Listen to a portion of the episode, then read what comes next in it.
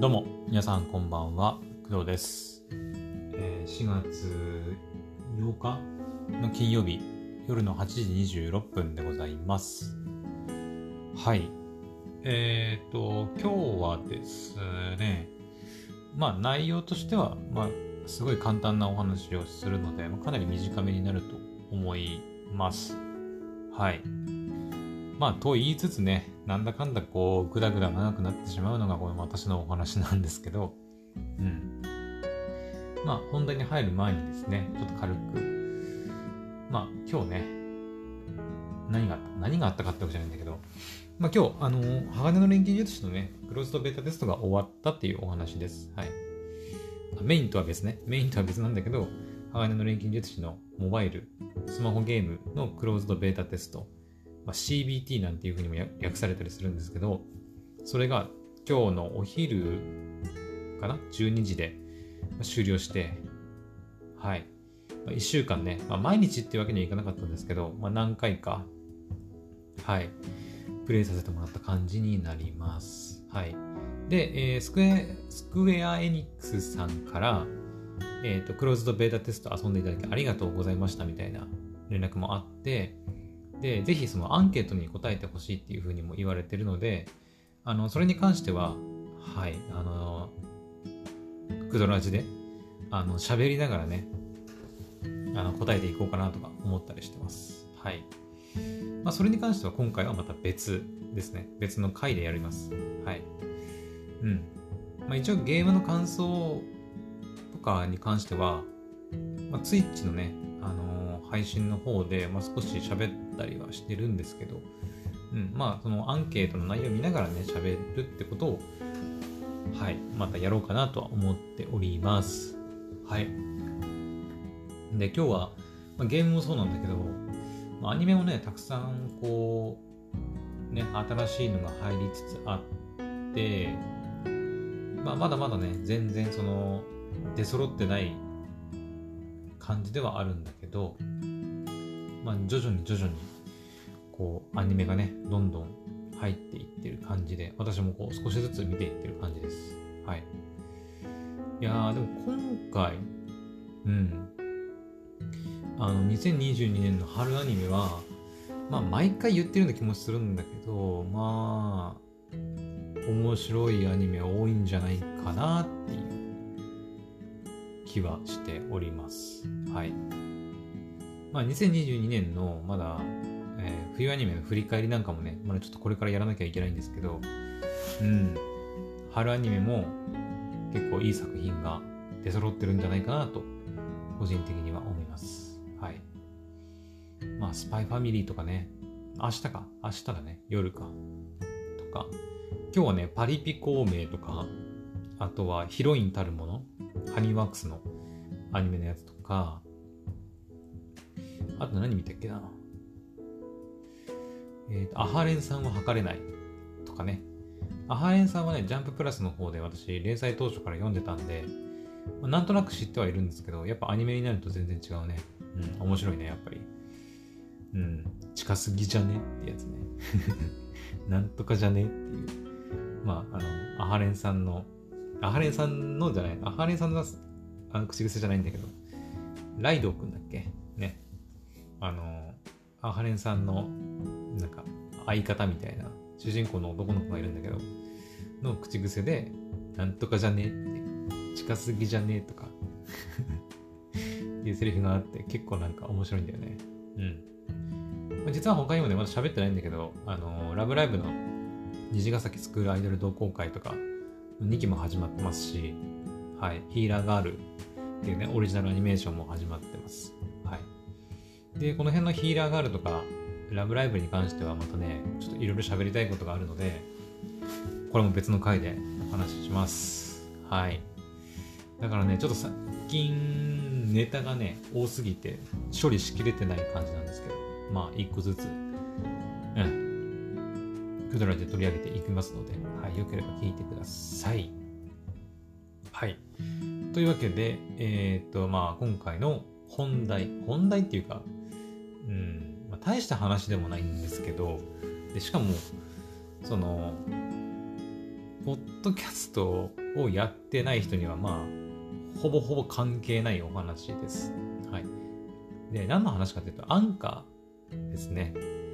まあ、今ね、この収録もアンカーの Android のアプリを使って収録してるわけなんですけど、そのアンカーに関するお話って、えっ、ー、と、ここ最近その、アンカーの UI、えー、ユーザーインターフェース、その投稿画面、なんていうのかな、エピソードご、エピソードのその詳細、編集画面か、がちょっと変わったりとかっていうのはあったんだけど、えっ、ー、と、結構大きな、うん、まあ大きなといっても大したあれでもないんだけど、その、多言語対応しました。アンカーのウェブの方が。アプリはね、ちょっとどうだったかな？アプリは言語変えられたっけか？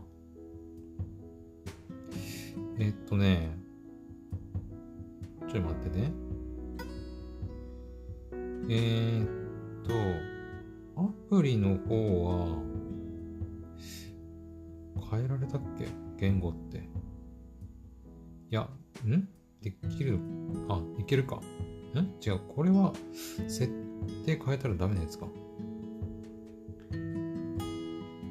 うん、多分アプリは多分 iOS 見た感じできなさそうだから、ウェブ版限定の機能だと思うんだけど、えっ、ー、とね、まあ私そのアンカーは iOS アプリ、まあ今は Android のアプリで収録してますけど、Android アプリ、あとはパソコンの Web 版のアンカーって、まあ、3つ使ってるわけですよ。最近はまあ iPhone の iOS のアンカーはあんま使ってないけど、はい。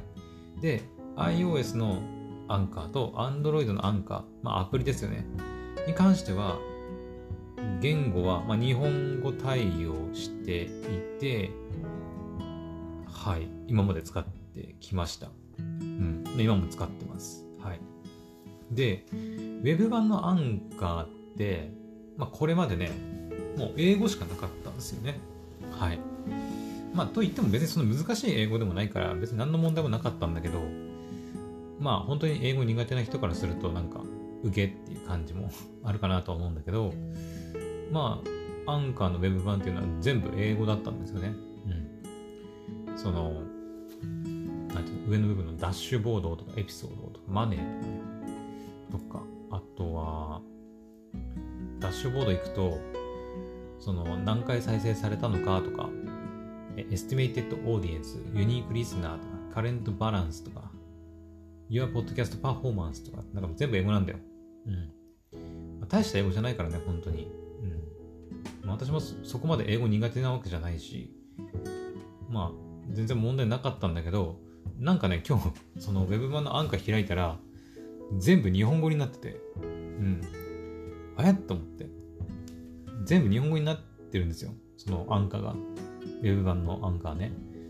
なんか、ダッシュ、ダッシュボードって書いてたかな？とか、エピソードとか、お金とか書いてあって、あのね、日本語対応したはしたんだけど、その、どっちかっていうと、あの、Google 翻訳で訳しましたみたいな対応の仕方なんだよね。Google 翻訳じゃないんだよ。そのえーとまあ、Google 翻訳でそのページ全体を訳すことはもう当然できるんだけど、じゃなくて、アンカーのその、ウェブ版のアンカーの標準の機能として、えセッティングっていうところをね、触ると、ランゲージっていう部分が増えてて、そこを触るとですね、えっ、ー、と、choose a language って出てくるんですよ。まあ、私は今英語に設定してるんであれですけど、英語で choose a language って出るんだけど、そこで、まあ、言語、自分の好きな言語を選択すればいいわけなんですけど、あの、まあ、おそらく、うんと、まあ、私が日本で、なんか、配信してるからなのか、その機能が多分ね、追加されたと同時に、強制的に日本語に多分変わったんだろうね。はい。だからその、ウェブ版のアンカーの方が全部日本語に表示されるようになったんですけど、あの、結論言うと私、英語に戻しました。うん。えー、っとね、まあ理由は簡単で、さっきも言ったように、えっ、ー、とね、日本語の翻訳がね、ちょっと機械的すぎて、機械的すぎるっていうか、うん、本当にだから Google 翻訳で訳したみたいな感じになってるんだよね。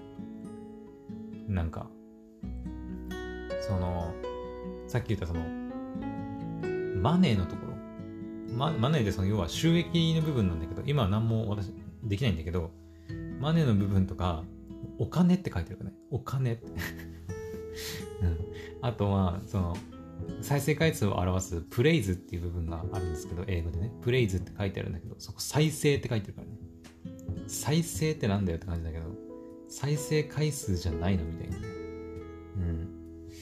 ちょっともう一回日本語に戻してみようか。どうなるか。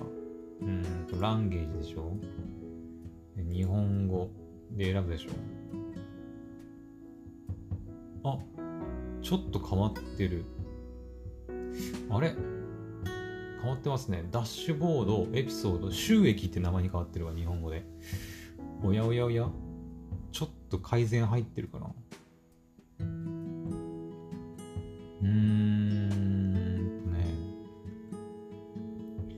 全部日本語になるわけじゃないんだな。うん。ああ、でも再生、あ、なんかね、ちゃんと日本語になってるわ。あれ？まあなんかちょっとうんって感じもするけど、ところどころね。うん。まあでも英語のままでいいと思うんだけどな。個人的には。で表示されても、まあ特に変わんないんだけど、日本語だろうが英語だろうがね、表示される内容に関しては。うん。ちゃんと再生回数で表示されてるな。推定リスナーの規模。うん。規模。この辺の。あ、意外とでもちゃんと出てんな。収益、ステータス。うーん、まあ、まあ、ここは好みかな、やっぱり。エピソードの分析。うん。なんか英語の方は個人的には私は、もうずっとね、英語でやってきた分、なんか、ちょっとなんかね、気持ち悪さがあるんだよね。今まで英語でやってきた分、日本語に急になると。うん、だから私は英語に戻します。はい。まあね、あの、今回で、まあ、その多言語を対応したんで、あのー、やっとかっていう人、これまで英語でもうやりづらくてしょうがなかったっていう人は、まあ、日本語に直してやってみてもいいんじゃないかなと思います。はい。えっ、ー、と、日本語と英語以外にも、うん。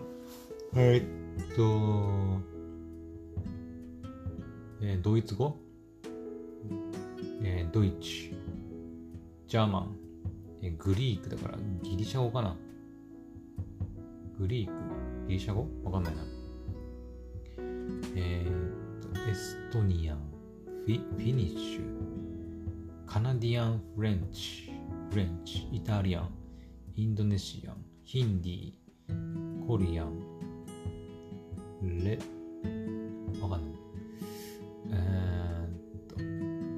中国語とかね。まあ、いろいろです。はい。だから多言語対応したっていうふうに言ってますけど。うん。いや本当になんか、ウェブ版の方がいろんな言語に対応したみたいなんで、もしアンカー使ってね、あの音声配信とか、ポッドキャストとかね、やってる人は、ぜひチェックしてみてほしいなと思います。私は、うん、やっぱり英語のままでいこうかなと思います。はい。まあ私ね、その、なんだろう。うん、まあ、英語の勉強も、なんか、あるのか、あるのかなっていうか、まあ、英語の勉強にもなるし、別に英語で表示されててもいいかなっていう人間なので、確かね、私、最近あんまり意識してないけど、Windows のあの言語も確かね、英語にしてあるんだよね。設定とか表示すれば多分そうなんだけど。あ、そうそうそうそう。Windows のあのシステム言語自体をもう英語にしちゃってるんですよ、私。あの、まあ、理由は簡単で、英語を勉強したいというか、その英語のね、能力をまあ、なんか少しでも上げられたらなと思って、はい、あの、普段から使うパソコンの言語自体をもう英語にしてます。うん。あの、Windows のさ、そのセッティング、まあ、設定っていうところか、画面行くとわかると思うんですけど、あの、まあ、システムとかデバイスとかね、あると思うんですけど、私の場合はシステムって英語で書いてあるし、デバイス is, フォン、ネットワーク and Internet, Personalization, Apps, Accounts, Time and Language, Gaming, Ease of Access, Search, Privacy, Update and Security っていうふうに、まあ、全部英語で 書いてあるんで、まあ、もちろんね、英語にすることで、あの、不便を被ることもあります。はい。特にその、なんだろうね、ちょっとめんどくさい設定をやらなきゃいけない時とか、うん、なんかパソコンの調子悪いなと思ってネットで調べると、まあ、大体日本語のね、Windows の設定やってるのでみんなね。だから、その、この日本語って英語に直したら、あの、どれのこと言ってんだみたいなところからね、始まるんで、まあめんどくさいことはありますけど、まあそれもね、英語の勉強なのかなっていうところもあって、でもかれこれね、Windows のシステム言語英語に変えてから、結構経つけどね、ずっと。うん。スマホはどうだったかな ?iPhone も1回だけね、英語に変えたことがあるんですよね。Galaxy って言語変えられるのかな？うん。あ、そういえばね、プレステ4もね、一回英語の言語に変えたことあって、システム言語を英語にね、変えたことあったんだけど、あの、ゲームはですね、英語に変えてやっちゃうと、めんどくさいことが起きて、何が起きるかっていうと、ゲームを、その、まあ、買ったりして始めますよね。そうすると、標準でね、あの、キャラの、まあ、その、多言語対応してるゲームの場合ですけど、えっ、ー、と、標準でキャラクターボイスとかが英語になっちゃうんだよね。うん。さすがにね、そうなっちゃうと、もう何言ってるか全然わかんないんで、もうゲームどころじゃないから、さすがにだから、プレステ4の言語は日本語で使ってます。はい。うん。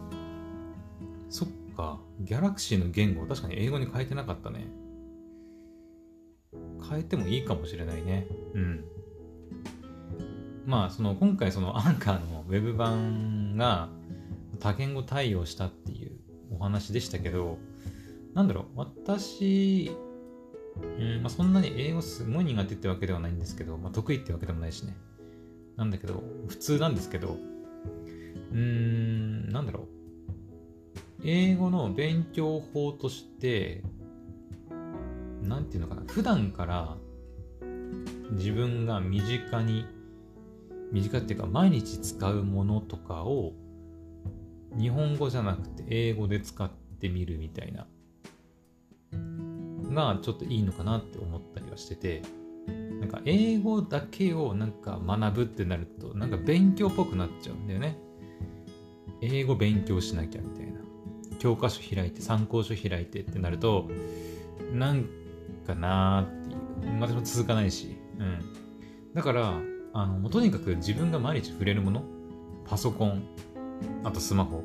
パソコンはともかくスマホは多分ね、みんなも、うん、触れることたくさんありますよね、毎日。一日の中で結構ずっとスマホ握ってる人もいるじゃないですか。うん。現代人は特にね、あの、もうスマホがないと生きていけないような感じになってると思うので、だからそのスマホの言語自体をもう英語にしちゃうことで、あのまあ、スピーキングとかリスニングは、まあ、あの鍛えるのは難しいかもしれないけど、とりあえず、その読むこと。っていうか、まあ、英語自体になれるっていう意味で、言語を英語にしてやってみるっていうのは結構ありだと私は思います。うん。だから何で英語を勉強するかっていう感じですね。うん。私の場合はパソコンとかスマホを使うことが多いから、その言語を英語に設定して、まあ、あの、なんか、英語の勉強、勉強って言わないんだけど、なんか、英語になれるようにしてるっていう感じですかね。うん。何でもいいと思うんだけどね。それこそなんだろう。まあ、音楽が好きだったら洋楽を聴いて英語を楽しむとかさ。うん。あとは、映画が好きなら、海外のその洋画とかの映画を英語で聞いて、まあ、字幕で、英語字幕つけて英語で聞いて楽しむとかさ、なんかいろいろあるじゃないですか、そういうの。うん。英語にしてみ楽しめるものって意外とあるんですよね。うん。だからまあそういった何かを英語にして、えー、勉強してみるっていうね。勉強法を私はお勧めします。はい。というわけで、またちょっと長くなっちゃったけど、あの、まあ、今回言いたかったのは、まあ、アンカーの、えー、ウェブ版が多言語対応して、まあ、日本語で表示させることもできるようになりましたよというお話でした。はい。まあ、私はこのまま引き続き英語で使っていきますが、まあ、どうしても日本語が、あ、英語が苦手で日本語にしたいっていうアンカー使ってる方がいたら、ぜひ試してみてください。はい。というわけで、えー、今回の夜の配信は以上となります。はい。それではまた次の配信でお会いしましょう。バイバイ。